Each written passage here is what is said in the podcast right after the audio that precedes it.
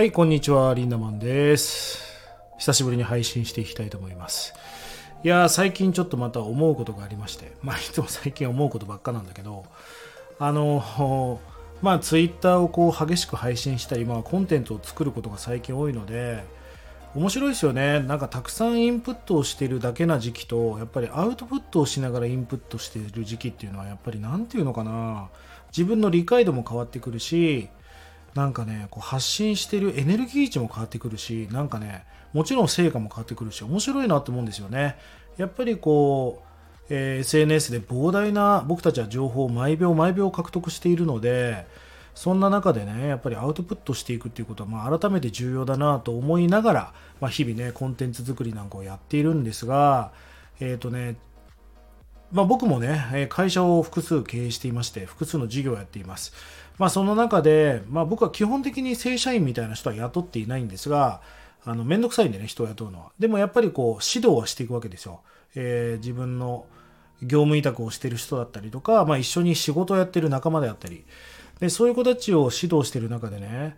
まあ、今の時代ってこうトップダウンって言われる上から押さえつけるようなやっぱりこう指導やマーケティングが良くないと言われてますよね。まあ、それはすごくわかるし、合ってると思うわけ。まあだからトップダウンではなくボトムアップっていう自立自活自発みたいな、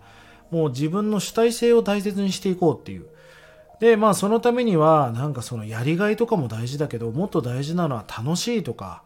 うん居心地がいいとか、まあ確かに Z 世代って言われる世代はそういうことをすごく重んじてて大切にしてるし、俺も大事だと思うのよ。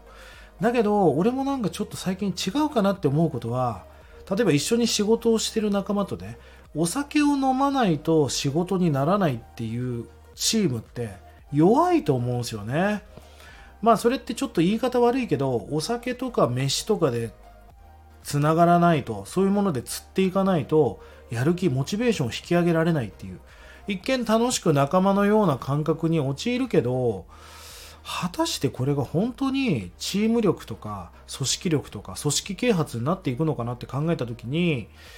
なんか違うなって思うことが多いの。でコミュニケーションだから別に飯食うなとか酒飲むなって話じゃないんだけどそれがないと前に進まないっていう仕事のチームってめちゃくちゃ弱いなって思うんだよね。まあ僕はあのインドにも仕事に行って一時行っててねビジネスを構築して。まあインドっていうのはカースト制度があるからまあ例えばその組織で、ね、ビジネスをやってる人たちっていうのはあんまり飯を食わないって話を聞いたことがあって。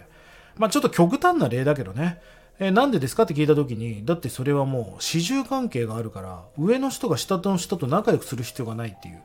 で僕はそれはちょっと違和感があったし好きじゃないけどでも今振り返った時に少し彼らが言わんとしてる意味が少し分かったというかだからこうコミュニケーションを取った方がいいしうん大切なことなんだけどコミュニティを形成するってことはそれを酒とか飯じゃないと釣れない。それって維持していけるのかなって思うんですよね。むしろそういうものがなくてもいつもつながっていて結束が固いチームがお酒を飲んだりスポーツをしたりレクレーションをすることによってさらにこう交流が深まっていくっていうことは重要だけどお酒を飲まないとなんか前に進まないっていうチームはチームじゃないなって思ったりもするんですよね。これ伝わってますかね？まあちょっと最近現場レベルでそう思うことが多々ありましたので、まあそうは言っても僕はお酒を飲むことも好きだし、なんかその始終関係で仕事、だけで仕事をしてるわけじゃないから、まあこれからもそういうものは大切にしていきたいけど、それがなきゃ繋がれないっていう関係はちょっと危ないなと思ったんで、今日はこんなえ動画と音声を撮ってみました。ぜひ皆さんも参考にしてみてください。えー今月はね、えーうちのサロンでもインスタグラム月間ということで、インスタグラムをちょっと今ゴリゴリやってます。今僕自身が複数で運用してるアカウントはちょっと一旦止めてるんですよね。なんでかっていうと、あのーちょっとね、検証を、再検証してます。さらに、えペルソナであったり、そういう USP であったり、えそれを再検証、ハッシュタグを何にするかっていうのを今ちょっと細かく検証して、微調整をして、これでいけるっていうものをまた探索してね、リスタートを切ろうと思っていますんで、また、えーおいおいね、インスタの状況なんかも、ここでまた発表したいと思いますんで、またぜひ遊びに来てください。ということで、また次の動画音声でお会いしましょう。リンダマンでした。バイバーイ。